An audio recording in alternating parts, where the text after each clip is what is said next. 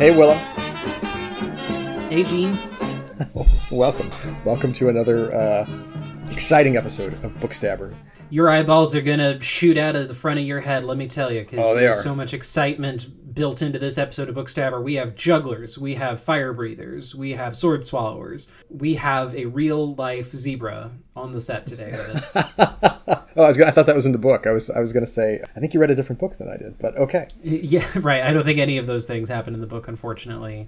No. No. Today we are talking about Silverthorn by Raymond Feist. Yes, it's it's either the second or the third book. The the first fir- the first series in the Rift War saga. I'm so confused. We're continuing a long-standing Bookstabber tradition of not reading the first book in any series. Well, well, so the first book was then was published originally in the early 80s and it was broken up and published as two books. So this is this is the second book, but there, there's like there's like 10 or 11 series in this Rift Warrior cycle on this world of Midkemia and the other world is uh, Kelewan. Apparently there was a war in the last two books. I'm I'm a little unclear. There is a very confusing synopsis at the beginning about Yeah, if there's one if there's one thing we are going to lack in today's episode, it is clarity.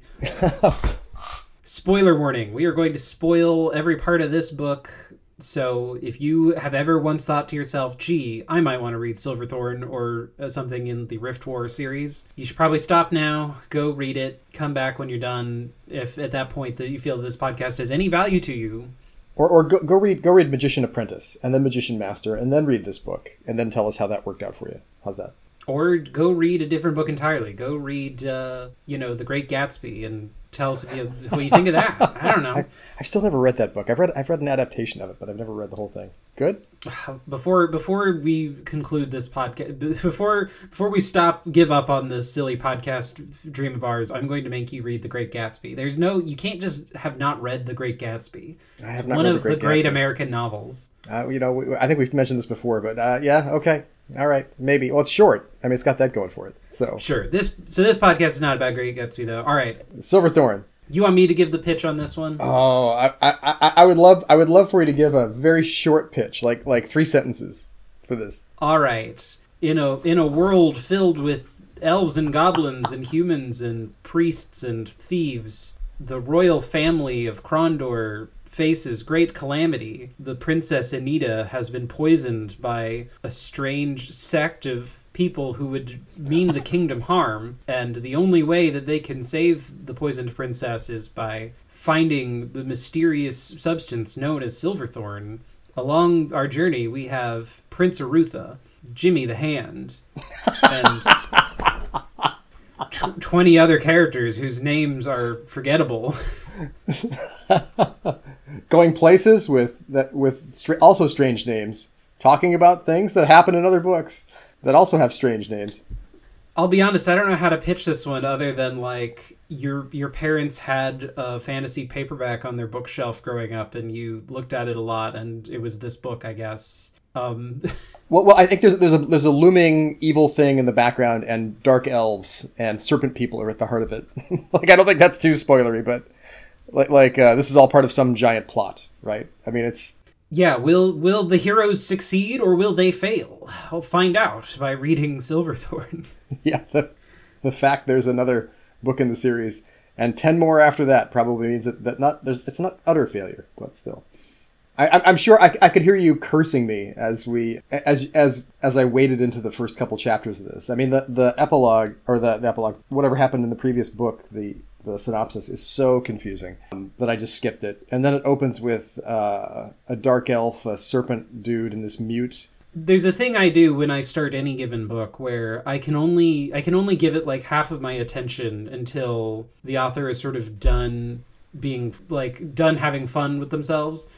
Yeah, yeah, yeah, yeah, yeah, yeah. That, that, that's perfect. I, I always hate I always hate that part of, of any book, the beginning of any book where the author is just like presenting things without context. Now, granted, maybe those things made sense if we had read the previous entries into the series. I don't know.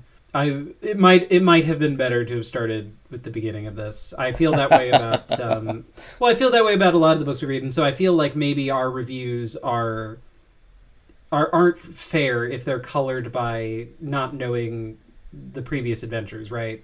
Well, But- well, but, but but I think that's obvious to anybody who's who's uh, listening to this. You know, who's come come to find it. Like we're, we're not we're not the informed people who have who have uh, absorbed every word Feist had written to this point to get to this point. And and, and, and you know, fair enough. Like like that's a it's kind of a crappy thing to do. It's kind of my Empire Strikes Back theory of uh, fantasy and science fiction. I, I, I just think that I think it's the stronger books that can capture my attention right away. Um, and, and if, if we'd been reading this for any other reason, I would have gone back and read the the first one. If I'd been reading it for some reason, if I, somebody told me how great this was or how great the series is, Well, can I ask you, do you have any experience with this series or this author before that would make you think that the Empire Strikes Back is is like makes sense here? Well, I mean, no, no, no. I, I, I, I, I, I don't. But but but what, what I can't what I can't typically stand about fantasy, why I believe the Empire Strikes Back theory makes me happy is, I mean, we've talked about this. I don't like uh, the Return of the King. I, I don't like the Return of the Jedi. Um, I- think it's very very hard to end these things. But the middle books often don't have to have an ending, so they can kind of be Yeah, l- l- like victory and defeat at the same time, and it goes on. I'm totally. but I fine with that. also I bet you dollars to donuts. I, w- I would bet you five hundred dollars here on this podcast that you little little Gene in the Uh-huh. movie theater f- fucking loved A New Hope.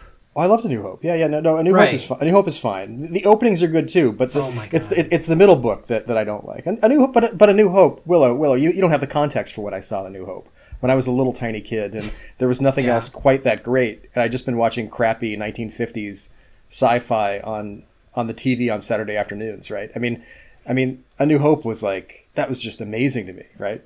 I think well, I think you would be surprised in many ways to even though I am younger than you, how similar our childhoods were. That like when I was nine years old, I came back from university library having rented all of Space 1999 on Oof. VHS. but but I but I loved it. I was super into it. That was so, it was so great when it was on. It was so great when it was on. I tried to rewatch that I- last year. Oof, that's all I can say. Well, so I feel I feel like my experience, you know, sure, I had some things, but I also I didn't I as a child I didn't see everything. Like Star Wars was magical to me as a child because it was Star Wars and in the 90s like there really wasn't that much to compete with it like especially because all of the other really cool movies I was too young to have seen at that point, right? Yeah, Star yeah. Wars is a movie that you could show to children. Um, nowadays, people you know, just let their five year olds watch Deadpool or whatever. Uh, I'm judging you, all you bad parents out there. This is me judging you, super. Oh, I'm shaking my fist. How could you keep Deadpool from a child who wanted to watch it? Though? I mean, come on, that's that's abusive. Sure, all right, I'll I'll take that. I'm abusive. Um, so anyway, how did we get on this? I don't Oh, know. We're, we're talking about Star you- Wars. I, I don't know. You started you started to go off. Any, anyway, I, I mean, so so this you were asking me if it's th- fair. This book is a this book is a poor comparison to The Empire Strikes Back. I would say. Well, I, I would say it took me about three chapters, and then I was just like, oh, not everything was being explained. There were still some place names and people names being thrown at me once in a while, but it was totally like, it was totally fine. Two or three chapters in, right? After the music comes up, li- like like there's this weird, there's this weird prophecy. There's too many prophecies in this book to move the plot forward, but there's a there's a weird prophecy at the beginning with the evil people, and then everybody's coming home after the Rift War. It's Lyam the King, Martin the elder brother, uh, and Arutha, the Prince of Krondor. Uh, they're the most important people. They're all in the same boat for some reason. Cut to Princess Carline, who's uh, trying to get the traveling troubadour Laurie, who was apparently once a prisoner on an alien planet during the Rift War, which took place across two planets in something called a rift. I I missed I missed the part where Laurie was uh, from an alien planet. Dang, No, no, he, no, no, no. like He's from he's from uh, Midkemia, but he was a prisoner on Kelewan during the war at some point. Oh, okay. Because you, for a second, I thought this book was way cooler than what it, what it was. Well, there are there are Uh, people who are trapped on Midkemia after the war that are the Tsurani, who are kind of like the Japanese-ish culture uh, on on on Midkemia, and uh, And and also super evil? Question mark. no, no, no, no, those guys aren't evil. They're they're very honorable, and they at one point they want to kill themselves uh, for having failed at something, which is why I'm comparing them to the Japanese. But Sure. Uh, and I, uh, and that and that and that's going to do really well in this era of cultural sensitivity that we live in Well- now. People are well, people no- are going to no. love that detail. Well, no, no, no I mean, this is it, it, it's very. I don't know. I mean, I mean, th- there's a lot of fantasy books where there's a culture that's just swapped in, right? There, there's like an African culture in here, Um, Yes, one hundred percent. There's a lot of this Kesh. place is obviously fantasy Middle East or fantasy Asia. And I'm not, No I'm not, uh, I'm not shitting on this this book for this, but but it's it's just a thing that's common. But like Princess Carline is wanting to get married to Laurie, who's kind of a wanderer. He's a minstrel, and then Arutha. They are they all arrive, and Arutha sees his love Anita, and we're supposed to fall in love with her as as he proposes marriage. And then we see Jimmy, who's kind of our stand-in. He's uh, member of the Thieves Guild, one of the mockers. I was actually very surprised. So when the Jimmy the Hand stuff starts, that that was the point where I actually took an interest in the book. I was like, oh, this is okay. Yeah, it's great.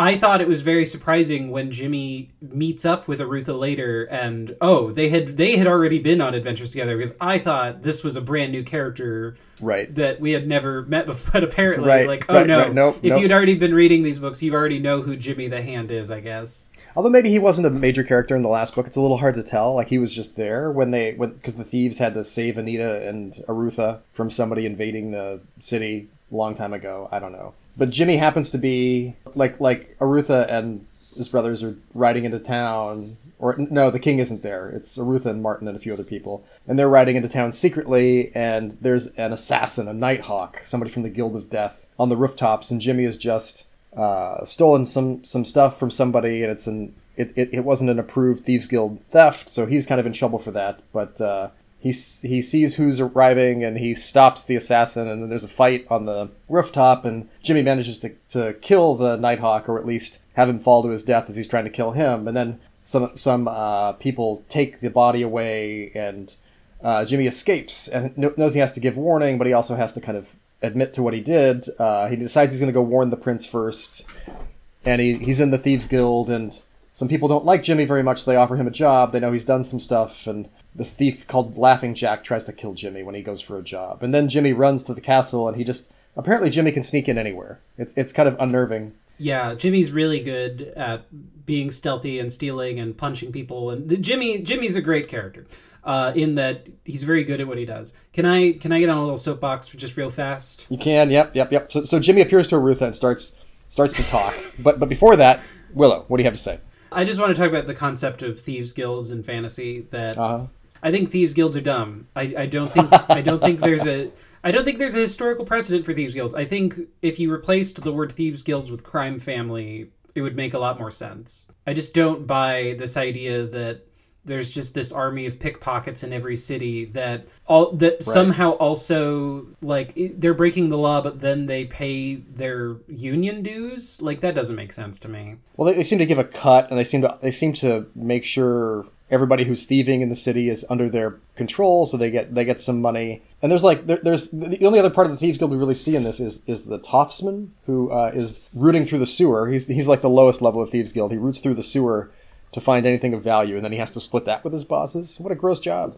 One of these days, I'm going to do actual research onto is there any historical veracity to the concept of uh, of a thieves guild because the whole idea has just always seemed absurd to me that any crime on that level it it doesn't seem tenable to most medieval civilizations right it, Yeah, I mean, it doesn't make a lot of sense to me Well, it makes sense to me. Maybe there would be like pickpockets, right? Like maybe pickpockets would recruit kids who were like in the streets and would try to train them to be pickpockets. And well, if if they don't succeed, you know, they're just removed from the from the roles, as it were. And then I think well, I think the idea of like Alibaba and the Forty Thieves that makes more sense to me because they're not th- those are really highwaymen, right? Like they live outside of normal society and sure. occasionally go in and out, but they like they aren't they don't have th- th- their secret base just isn't like underneath you know yeah, yeah, yeah. some guy's house or whatever. Well, what's, what's always funny to me is like like these medieval cities always seem to have uh, really well developed sewage systems that the thieves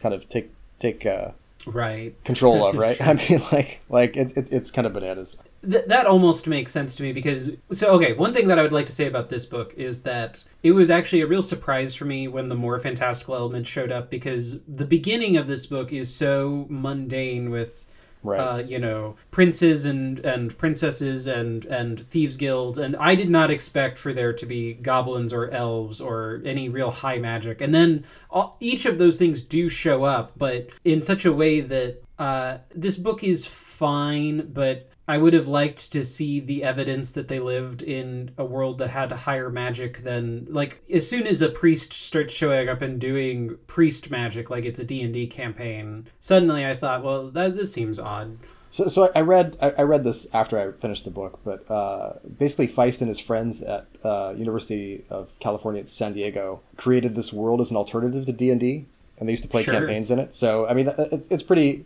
it's pretty clear what the what the origin of this is all is when you know that. But I, but I think that the the prophecy at the beginning and the dark elf it's it's all kind of underdescribed in a certain way. So I totally understand if you weren't paying 100 percent attention that you wouldn't I have had you- that. But it's it's odd. It is really odd too. I'm No, you telling me that this actually was their D and D campaign explains everything. That th- everything in this book now makes so much more sense than it did before. And I, I almost wish that that was a little plaque at the beginning of the book. If there had just been some text that said, "Hey, if you've pl- ever, if you know what a Drow elf is, if you if you know what any of these things are, then you'll be fine." Well, I mean, I, I, I don't. I'm not saying this was their campaign. I'm saying they created this world. I don't know if they created the world of Kelewan, which is the world across the rift, which also comes into play here. But but they created the world at least, and so you can see how this does come out of the the of, of a D and D campaignish kind of thing. Though um, there's a there's like a murder and a, there's a lot of there's a lot of prophecies to push you toward where you need to go. Right. I mean, and I, I, I will say I will say I think I think prophecy prophecy and I mean coincidence of course, is, is pretty bad too if it's later in the book. There's a lot of coincidence early in this book, so it's not quite so bad. Um, but the prophecies and the way they move the, the the story forward, then they go here and they discover a little bit of information. They go there. It's it's a very it's a very standard structure, and it's well done here, I think, as far as that goes. But the bananas uh, magic and the way everything works is it's it's it's very D and D in this in this book, and there's some humor to kind of offset that. So I, I don't know. I mean, I, I- mean, again, like I think three chapters in, if, if this book had just opened with Jimmy, I'd have been so much happier. A, a problem that this book has, without a shadow of a doubt, is that it has too many characters. If Yeah. if the book was, if the primary protagonist was just Jimmy, and we had just centered on his adventures, this would have been much more enjoyable. There was a point where I thought this book was, it was just fine in that like, you know, it's not my favorite meal, but I ate it and it and it sated me for a while. Mm-hmm. But then, but then the problem is that the book kept going, and not only did it keep going, I still had ha- I still had half of it to go. It just was. Yeah. It's just so long, and it has no need to be this long.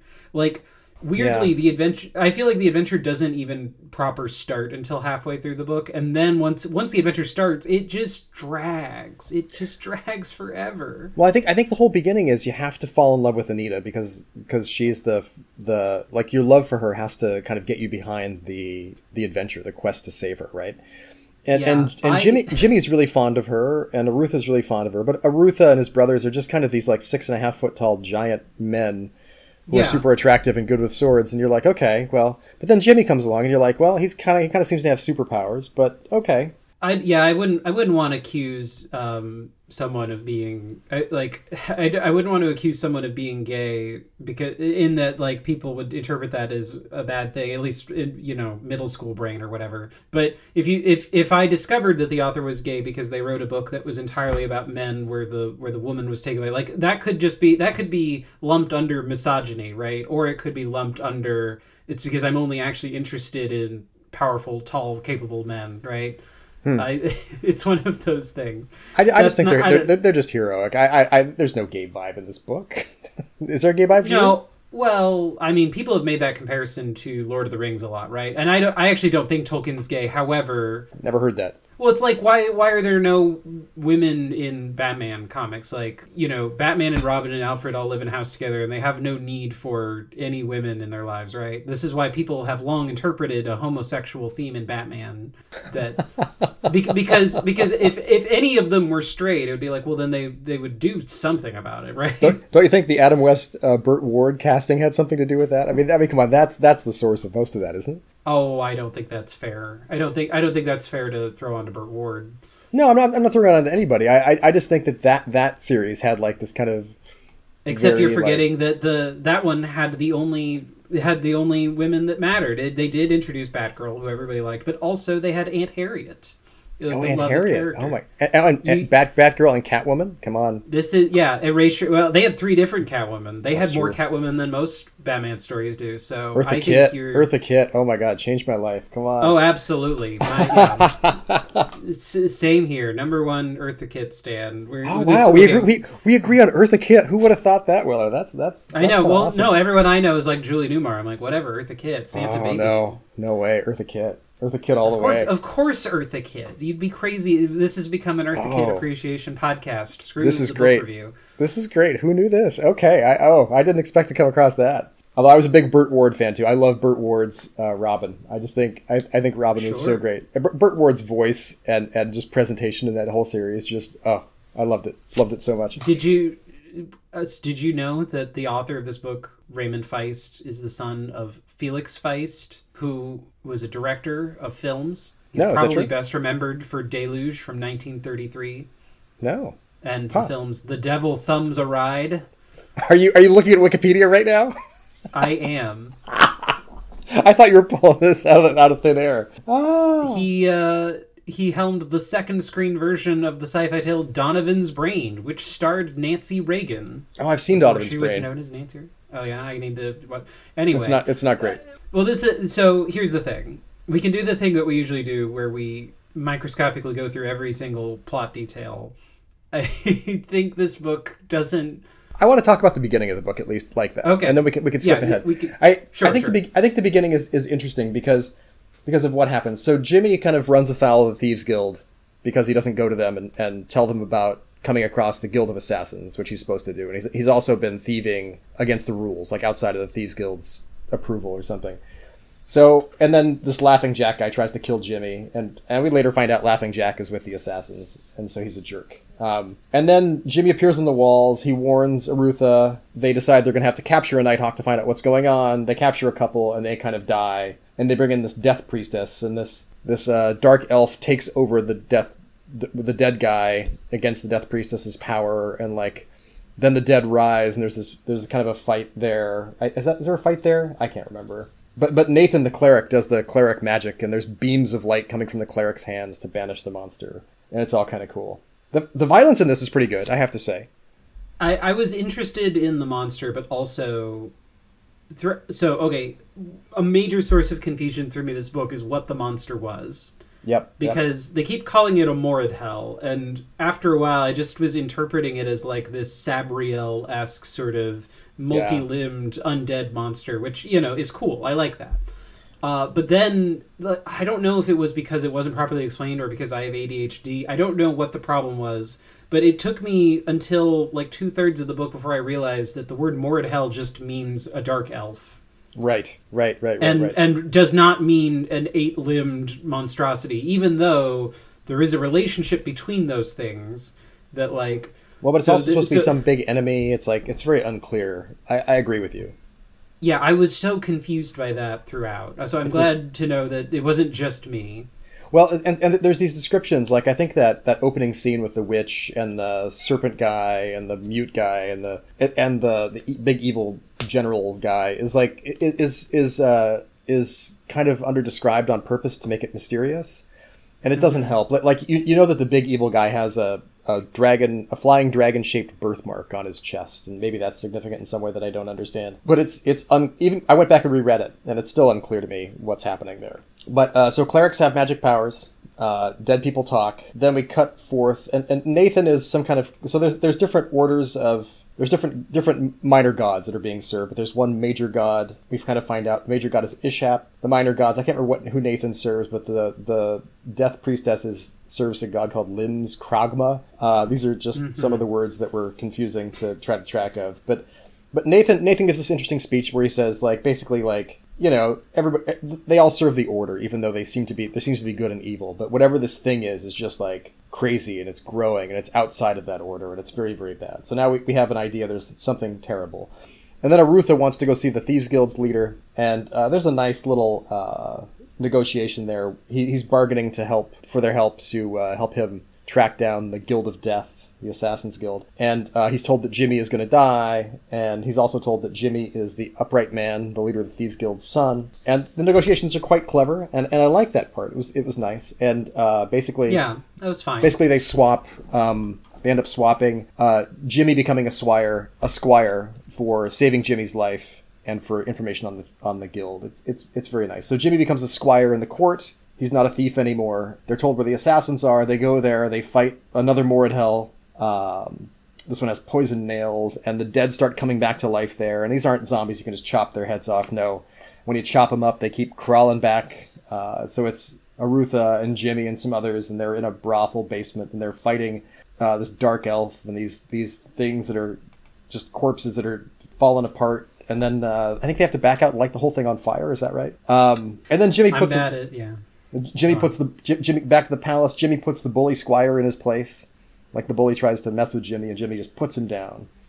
Right. I appreciated that. There, there, there's a fun fish out of water that the, the book doesn't linger on very much. But yeah, Jimmy's a fun character, and I enjoy that. Like, okay, boy thief turned into a squire of the prince, and so yeah, it's a great scene where this kid is like, "I don't like your face," and he just immediately gut punches him, and it's just like, "Okay, nerd," and it's Well, well, and, and if and if that was made into a YA novel, like that takes place in, like kind of in the background of this book, it would be fantastic. It'd be so good, you know. kind of i well i think that is this, this is my own bias i admit but as soon as something becomes quote unquote ya i immediately my eyes glaze over Well, I, I don't mean YA in any in any sense other than it would just feature that character like at his at his Oh, age, okay. interesting to kids. I mean, like sure I think it'd be great. I, I, I think you could pull that out. But then Jimmy's wandering around. Oh, Jimmy loves uh, he loves Anita. He really admires her, and he wants to be Duke of Krondor, which is an ongoing joke every time he's offered any any reward for his brave service. Uh, and he meets this six year old boy, William, who is Pug the wizard's uh, son, and Pug has a fire drake as a pet. Uh, Pug and Kulgan are two wizards. They live on a place called Stardock Island, which is where they're forming the wizarding school. We find this out later. Uh, then it's cut to the wedding, uh, and during like the wedding's about to start. are, are readers tired are you all tired of reading books about wizarding schools well get excited about this twist on the premise where they're building a wizarding school and so they just sitting around constructing it mostly and then not doing a lot Well, sitting around constructing it, but it's also the home to the X Men, so it's kind of cool. Uh, like w- wizarding and psychic powers are apparently the same thing. Uh, it's fine. I mean, they kind of are when you when you get down to. Like, I mean, think about it. If psychics were real, yeah, if you if you met real psychics and but they called themselves wizards and everyone interpreted it as magic from Satan or whatever source you ascribe magic to.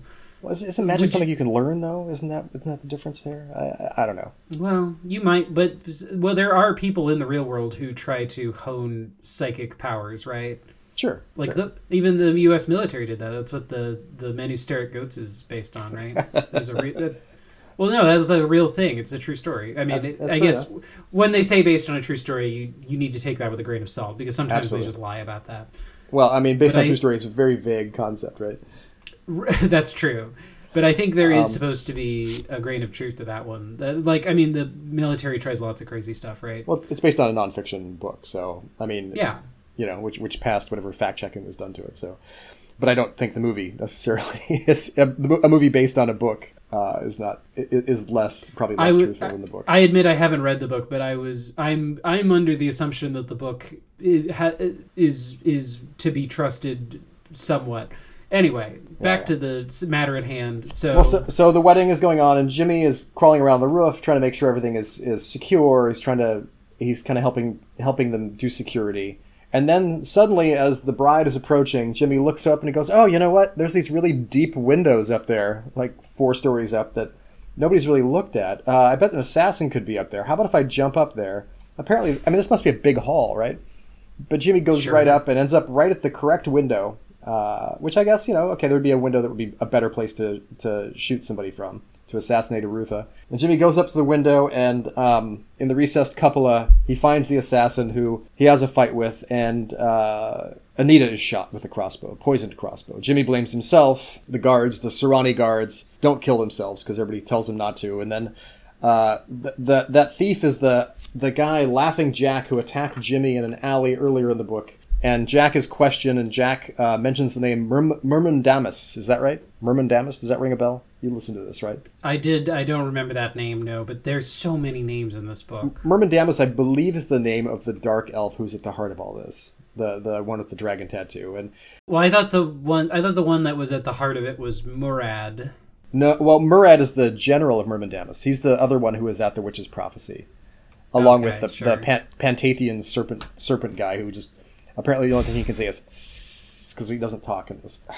And Jack Jack tells some evil things. He he he died, and then he was offered like he could live if he served Murmandamus, which he said sure.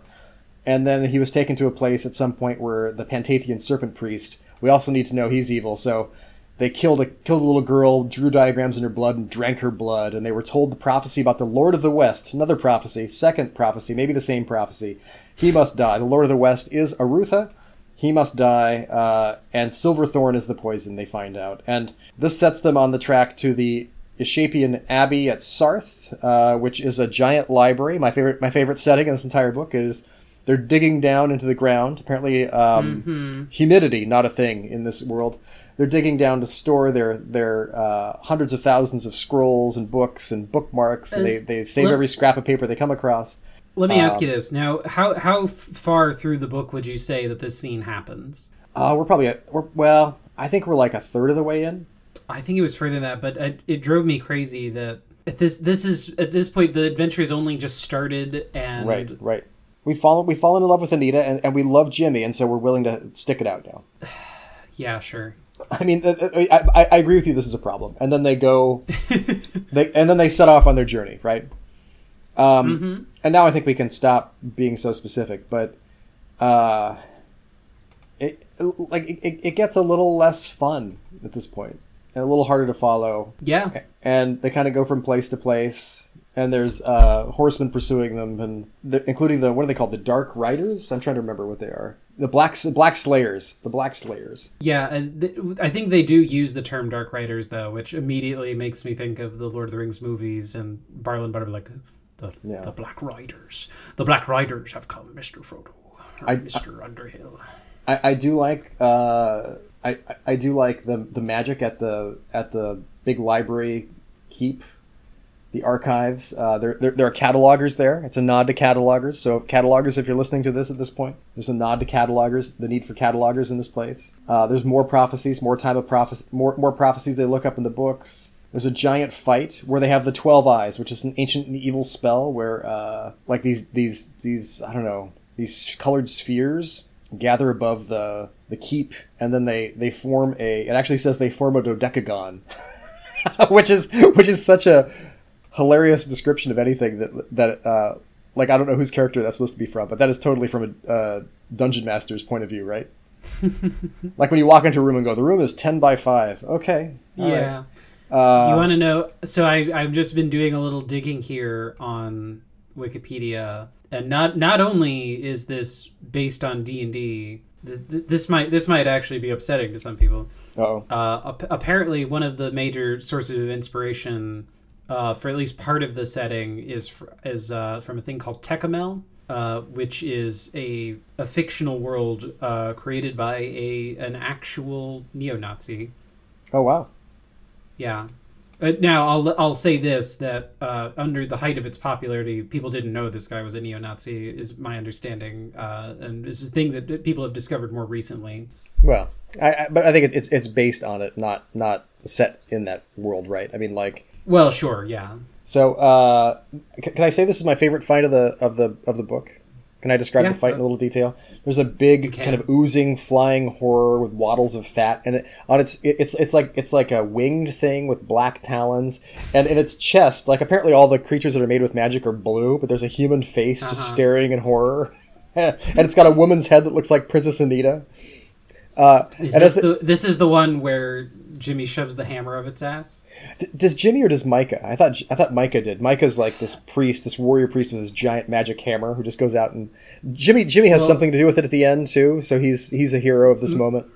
Well, my understanding is that there's a there's a point where the monster rears back in a weird way, and and they they they think that Micah did something. And then Genie's like, "Nope, I shoved this hammer up its ass. That Yeah. was that was me. Yeah. He didn't le- he didn't land the killing blow, but he bought them the time. Right. I think I think Martin Martin, the amazing archer who spent time with the elves. He's the Legolas of the book. He. Uh, Oh, there is a, a, a genuine Legolas character as well, an actual elf who shoots arrows. But but Martin spent time with the elves, and he put the arrow into the human face in the chest and killed it. Uh, and then uh, Jimmy says he he like as as a reward he wants to be Duke of Krondor. He's still harping on that, uh, but he's named Senior Squire at that point. But nobody knows, so who cares? And then they have to go to the elves to find out about this this Silverthorn, which they found information about. Is is uh, it's an elven thing. That's all we know. Right. Oh, Yeah, and if you were playing this week from week as a D&D campaign, it would it would make a lot of sense. Like this week we found a, a lead to our next thing. Yep. I don't know. Uh, Maybe maybe there is a version of this where if it wasn't just a big novel, if this was like serialized somehow. Hmm. Maybe, I don't know. I, I, I enjoyed it. I enjoyed it uh, immensely from about chapter three to this point. I think, and then I, I kind of agree with you. It just became like going from place to place to gather clues. And Um, and every place they go there's surprisingly more exposition that we as the audience honestly don't need. The you know, I know you don't like explaining books. I felt I feel this one was uh sure had a lot of exposition. I'm going to tell you, I didn't. I didn't think it was the worst. I, I didn't think there was. There was a lot of uh, talking, explaining, because they split the party here. Like some of them go to what's what's the island again? What's the island called where the wizard school's at? Stardock. Stardock. They go to Star half like some a few of them go to Stardock, and those guys end up actually. It turns out Pug actually knows how to recreate a rift, and he does. And he, they go to the other world. A couple of them go to the other world, and they get tortured, and everything turns out okay. And they Pug Pug finds some. Pug is I don't know, but Pug has like one kind of magic. There's two kinds of magic they teach on the other world, and and uh, this is this is like it, it seemed it seemed kind of unnecessary, but it, it- seemed like a nod to the Rift War series. And so Pug, what he ends up using the other kind of magic. He's the only wizard who's ever used like cantrips and greater spells at the same time. Nobody can do this, and so he's he's amazing. And you know, it's kind of it's kind of interesting and okay, but it's not it's not weird. And then he at the end of the book, he goes up to the North Pole where maybe there's some magic creatures that he's seen in a vision. And I was thinking it's something like um, the Dark Crystal, like the the Watchers in the Dark Crystal, like the the people who just kind of hang out and peer at things. Uh, I don't I I watched I've seen the Dark Crystal many times. Who are the Watchers? I don't I don't know. I, I, I who is the, who is who is the thing who's like got the astrolabe and is like That's um Mother Aughra. and, and and and what what is Mother Aughra? Well, do you want the nerd answer? I do want the nerd answer. Yeah. Mother Aughra is like this uh, manifestation of the natural world. She, sh okay, so she is like Mother Nature, but because Ah. it's a fucked up Jim Henson planet, she's a fucked up person. right like like she's got like three eyes and she she was born at the same time as the world was Okay. and she's just this cantankerous sort of druid ogre Okay. I, I mean, th- th- that's what I pictured. I, there was like not a really vivid description because it was in a I. I'm, I would be so much more excited to talk about the Dark Crystal than to talk about this book. Uh, just But pu- want everyone out there to know. Pug ends up in the North Pole and and uh, other not these things, but he finds uh, elves from our world there on this other world, and uh, oh man, this this thing is called the enemy there, and it seems to be like both our worlds are at stake. And then Pug comes back, and that's and then but but the other side, they're going for the Silverthorn. Do you think they get it, Willow? Do you think they get Silverthorn and save Anita? Uh, I mean, before the book is over, they do. Right. I mean, there's not much. There's not much doubt about it, right? I mean, they're handed magic Yeah. talismans, and everything just kind of shoves them. It's like maybe somebody's going to die. Maybe there's going to be some defeat and victory here. Um, I, I was struggling with this book so much. Like, so I, I read the synopsis online, and then Uh, ooh, by this really? point in the book, I was well. I read the synopsis. I've done that a couple times because sometimes when I know what I'm reading towards, it's easier to read. ooh, You know. wow! I find that very odd, but okay. I mean, well, let me tell you. Did the, let me ask you this: Did this book have any twists that you felt were ruined if you didn't know it was going to happen? I mean, I mean, it, it's so strange because they, they they go to the elves. The Gwali are we- really weird. These little like I Mon- monkey I guys? Like the Gwali. Yeah, these I- little that- monkey that- guys. I didn't like that. I Although did- I- it is I- one of the only things that makes this world like sort of unique. I liked I liked in the School of Magic the little girl who can talk to people with her mind, and the old blind guy who can see the future. And I I, I like the moment where he's he's having a vision of the future, and the thing in the vision sees him, the big evil, and like attacks him. Like that was kind of cool. It's probably been done before, but but it was it was interesting in this sense. Um, I didn't like the elves much. The elves are there's no surprise in the elves. Uh, No, they're the they're the elfiest elves. They just do elf things. They live in nature and they have peace. And I was surprised. I'll say this: I was surprised at how how friendly the elves were. That in these kinds of stories, usually the elves like don't like humans that much. yeah, but they knew Martin, right? And Martin's like, Right. "Hey, come in, brother," and Well, like, uh, it okay. I mean, I mean that's that's part of it. Why the fact that this is based on like a D and D game makes a, like explains that to me. That I think there's something there too, though, about about the war. I think the elves were on the human side in the war, and and everybody Sure. defended defended like from the north. And the elves, the elves, importantly, actually admit that the the Moredhel are basically elves. Like nobody really had confirmed that before. Right. Um, they they are dark. It, it, that's the thing. That was the point in the book where they just said they are dark elves, and I was good. Oh, okay. They're literally drow. They're they're just drow. There's some great stories That in this. There's there's like there's like the elves tell the story about this guy who uh, this elf guy who had to go get Silverthorn, but the elves aren't allowed into the place where the dark elves go. They can't cross a certain track, and the track is supposed to be worn into the ground by this guy who still continues to go around this lake because his love was dying from being poisoned by Silverthorn and. Apparently, when you're poisoned by Silverthorn, you need Silverthorn to make the antidote, and so he just wore a path, and the elves can't cross this path. And then, like, the party of humans goes up there. The elves help them get as far as they can, and they're pursued. And the dark elves in the helmets, who are the undead dark elves, who just can be killed and brought back to life and keep keep coming at you. Uh, I don't know. They get to this lake. They kind of sneak in. The Gwali give them a secret path. They're looking at this building. There's one building, and Jimmy goes and sneaks in, and it's like every D and D adventure. There's traps, and there's and, and but Jimmy's like, this is not an old building. This is a new building, and right in the middle of it, in in a lighted on a lighted plinth and like a crystal sphere, there's like a some silverthorn. And Jimmy's like, all is not right here. Good intuition, kid.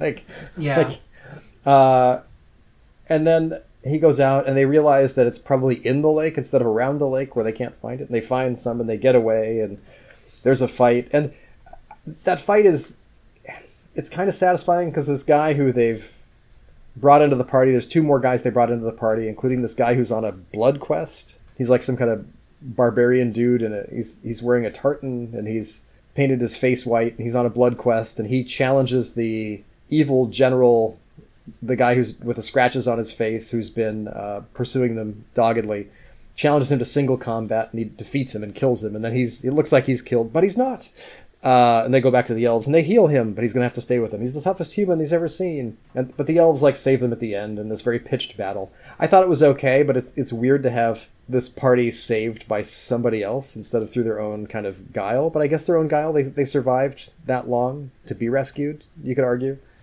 Yeah, I don't know. I don't feel like the group has a ton of guile.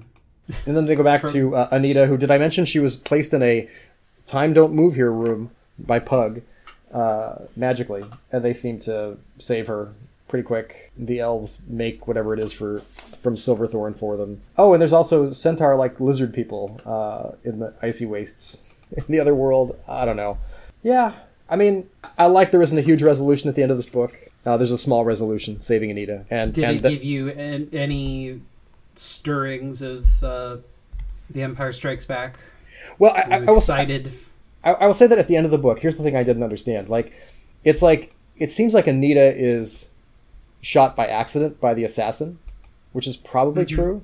But as they discuss it, as they discuss Anita being poisoned, it seems to be a plot point that Anita was poisoned to lure Arutha to the north, where they could kill him because they knew where he was going to be. So, like, I don't understand. Were they trying to poison Arutha with the Silverthorn? What would that have brought about? Right? It doesn't. It doesn't make a lot of sense. Um, so it's kind of treated as this thing that was done as part of this plan to get Arutha up there, uh, where he could be murdered. And uh, I, I don't know. Like it's it's a little unclear to me. Um, I may not have been reading very closely at the point of the assassination, uh, but No, I think that makes a lot of sense, and I mean, I think I think the idea is that if you hit him with this poison and the only cure is Silverthorn, then the person is like making them comatose forever is as good as them being dead, right? Yeah, I I, I, I, I- I guess. Like the the idea is that the Silverthorn's going to be so hard to get and is so obscure that they're just never going to get it. Well, she would she would die if she wasn't if if all this stuff didn't happen, right? If Pug wasn't Sure. there. But I mean, Sure, everybody I- everybody could guess Pug was going to be there, so it's a little strange. I guess it was supposed to kill Arutha outright and maybe poison him if it didn't, and then this was the backup plan to lure him north. But by the time they get to the north, they've already built this building, this huge trap for him. So it's like, did they knock this together in the two weeks it took him to get to the north? You know what I mean? I was like, I, I don't quite understand what's happening. Anyway, uh, Yep. I, I will. Did you read the Dragonlance books? Um, you know, I didn't. I've read. I've actually read a lot of uh, D and D fiction, but I never did read the Dragonlance books. This reminds me of the first Dragonlance series. Like it just, it feels like a D and D adventure. I think. I think if it had been pitched as that to me, it would have been um, a little more enjoyable in some ways. Um, I kind of wish I'd known that going in. Uh, I would have kind of let go of like expectations I had for it to be a little bit different than that. Um, I, I'm not sure I'll ever read another book in this in the Rift War cycle, Rift World cycle, whatever it's called. But I didn't. I didn't hate this book. Um, it, it is. It is the thing it is supposed to be. I think, and it's much. It's much more readable than than many books that I've read. uh, Like uh, that are such straightforward quests. Do you feel like that, or do you just you just didn't like it because it wasn't enough to pull you through at the end? Are we? I'm sorry. Are we talking about This Silverthorn? no, yeah, yeah, Silverthorn. I I was with the journey to a certain point, and then I just felt that none of the. So I'm I'm and I'm into adventure stories. Yeah. I want them to go on a big journey, but literally none of the parts of the journey that they went on interested me. That it's like okay, they go to a big library where they find out a very sm- uh, like it is a piece of information that is technically helpful to their trip, but nothing interesting actually happens there. Um, you know, they get in a tavern brawl that was just really dumb at one point. That that like I the I was just struck with like what an uninteresting conflict that this is. well, at least um, at least it's it's it's like part of an assassin's plot, right? So it's like it is it is dumb, but the you know getting to getting to the place where Silverthorn is housed and having it be a D&D dungeon that is a trap like that was that was interesting enough to me that I was like okay I am I am curious how this plays out and then you know it's a trap and they fight all the dark elves and then they like it just whatever whatever things were interesting about this book it felt like the the author was only so invested in and you know had was already invested in telling the larger story um, which is a pretty standard quest. And yeah i just would have i just couldn't be motivated to care about any of it. Well, I, I, I, it feels like it feels like the only character who has um, any freedom to, to be themselves as Jimmy, right? Throughout the whole thing, yeah like like, like Sure. Jimmy kind of kind of I mean Jimmy kind of breaks the rules, and Jimmy kind of goes kind of exists outside of the quest a little bit. Um, mm-hmm you know, Jimmy is like he tells a very funny story uh, about a thief who stole from a magician or a wizard, right? He was called the Gray Cat, and Jimmy. Then Jimmy says, "Well, they said, well, what happened to him?" And Jimmy says, "Well, now he is the Gray Cat. He is a Gray Cat, or something like that." It's, it's, it's very funny, right? I was like, oh, like like those are the those are the great moments in this. Like, I think that's where Feist shines as a writer. Like, are, are those moments, and I just wish I, I I don't know. I felt like I felt like there were all these things everybody has to do, and you're just not. You know, uh, when, when characters aren't going against what they have to do in some way, it just doesn't become real interesting. Like all the all the what all the conflict they suffer is because they have to do the thing they have to do, right? It's just kind of like, well, okay, At, at what at one point, I felt I was going insane because it felt to me like the characters that made up their party were floating in and out. That like, for most of the book, I forgot Martin was a character until like the very end. yeah. And, then, and Martin and Martin starts talking, and I go, wait, since when has Martin been in the party? Like that, I don't remember him being here this whole time. And uh, you know, at one point they they meet a guy who seems really cool, and they're like, "Please join us on a quest." And he just goes, "No, I don't want to." And and like, "Wh- why did you introduce this character to us? What, what what? Remember at the beginning of the book where they spend all this time introducing the the king of Crash, and that guy doesn't matter ever. yeah. Well, the King of Crash and the Ambassador or whatever. Yeah, yeah. they spend so much time on that, and there's that doesn't have anything to do with the story, right? Am I crazy? No, no, no. You're you're not. It, but it's, it's like it's like part of the pomp of of uh, the arrival of other cultures, dignitaries for the for the royal wedding, right?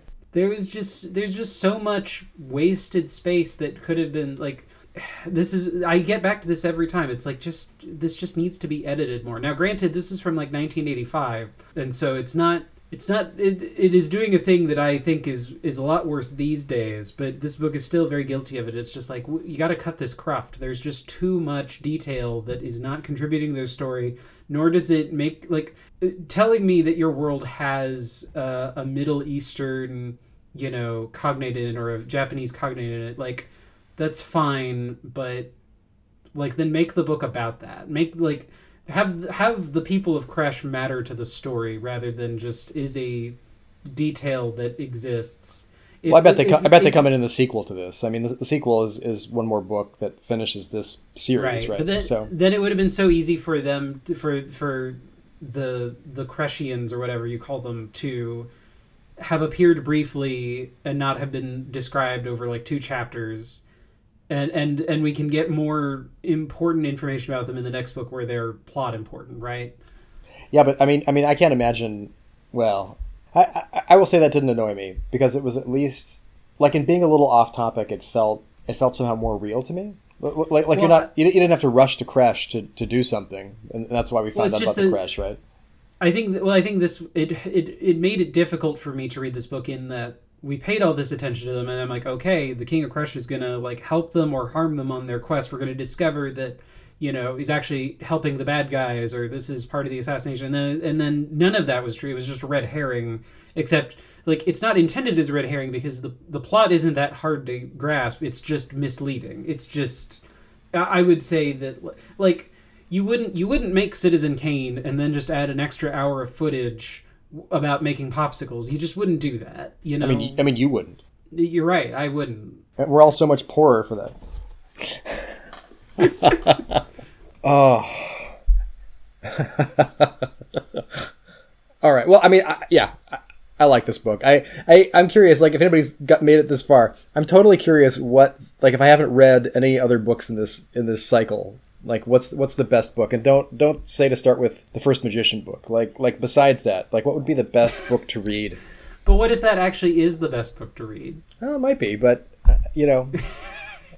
I mean well yeah i guess i guess that's true. I could totally be wrong poo-pooing that. Maybe that is the best book to read.